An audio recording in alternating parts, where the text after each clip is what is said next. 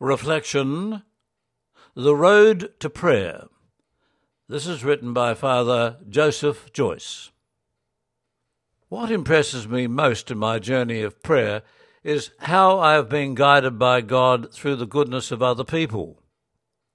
When I worked in Chile many years ago, I realized that I was traveling in a parallel line with the Lord and not having much personal sharing with Him. And then Without warning, I was asked by my superior to go for studies in spirituality and spiritual direction, and I was shocked. I could not believe that I was being chosen to do this because I never considered myself either worthy or capable of such a calling. However, when I expressed my surprise and resistance, I got another shock. I was told that my community leaders had been watching me for a long time and they could see my suitability for such studies. After I got over these shocks, I decided to apply for admission to a school of theology. To do this, I needed a recommendation, and so I approached a former professor of mine who happened to be working with me in the same parish. He had been helpful to me in my struggles with studies in the seminary, and I felt he would have a, a good knowledge of my ability to face the challenges to come. He gave me a letter stating that he always considered me to be a person of above average intelligence and that he had no doubt about my ability to do well in studies. And I jokingly told him that he should not tell lies. However, he proved to be correct, and later on, when I started studying a year's spirituality program in Berkeley, California, I found that not only could I pass my exams, but I could even excel in some of the courses. While at Berkeley, I met a religious sister who was on sabbatical. She had come from Cambridge in Massachusetts, where she was working as a staff member in an institute for the training of spiritual directors called the Centre for Religious Development, the CRD. She encouraged me to apply for a place, and after being interviewed by the staff, I was accepted and spent three years studying and working there. It was through all those studies and the practice of spiritual direction that I could deepen my journey in prayer as a conscious relationship. And this deepening had several stages. Firstly, I came to experience the great love and mercy of God for me, a sinner.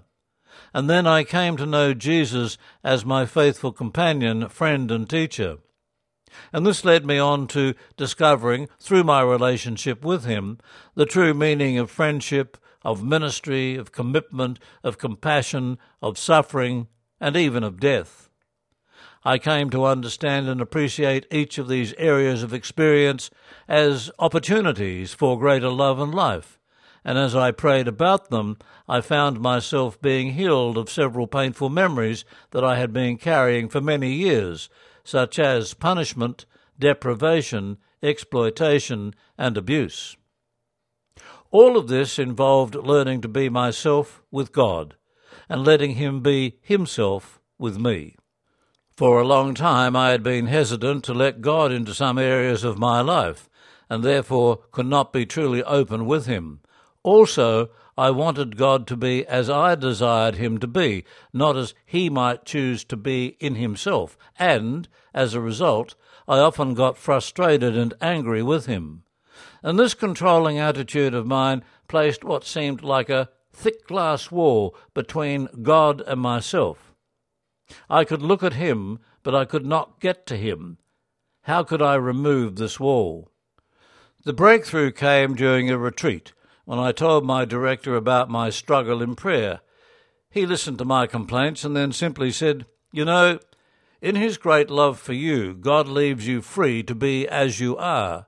Could you not, in your great love for God, let Him be free to be as He is?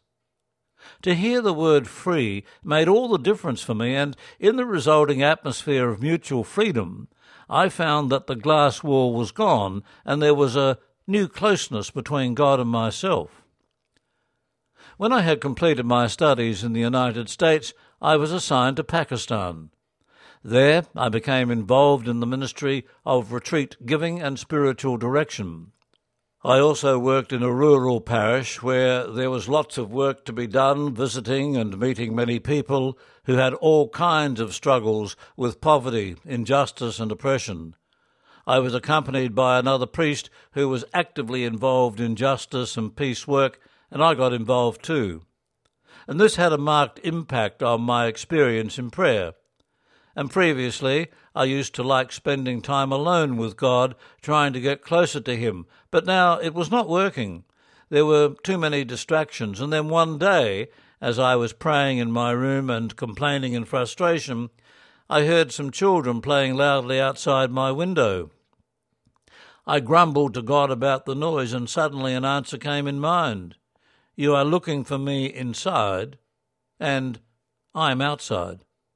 From that day onwards, I found balance in my prayer and could experience God's presence both alone and with the people. Now it is from Pakistan that I am writing this article. These days I am being guided by God in my journey of prayer by a little book that I have found most enriching. It is called The Sacrament of the Present Moment by a French Jesuit named Jean Pierre de Caussade. In it, he says things like, Ah, you are searching for God. You seek perfection, and it lies in everything that happens to you. Your suffering, your actions, your impulses are the mysteries under which God reveals himself to you. And everything that happens each moment bears the stamp of God's will. No moment is trivial, since each contains a divine kingdom and heavenly sustenance. Let me conclude my writing with a recommendation of this book to all you who, like me, are making your journey of conscious relationship with God. I hope that it will help you as much as it is helping me. That was reflection by Father Joseph Joyce.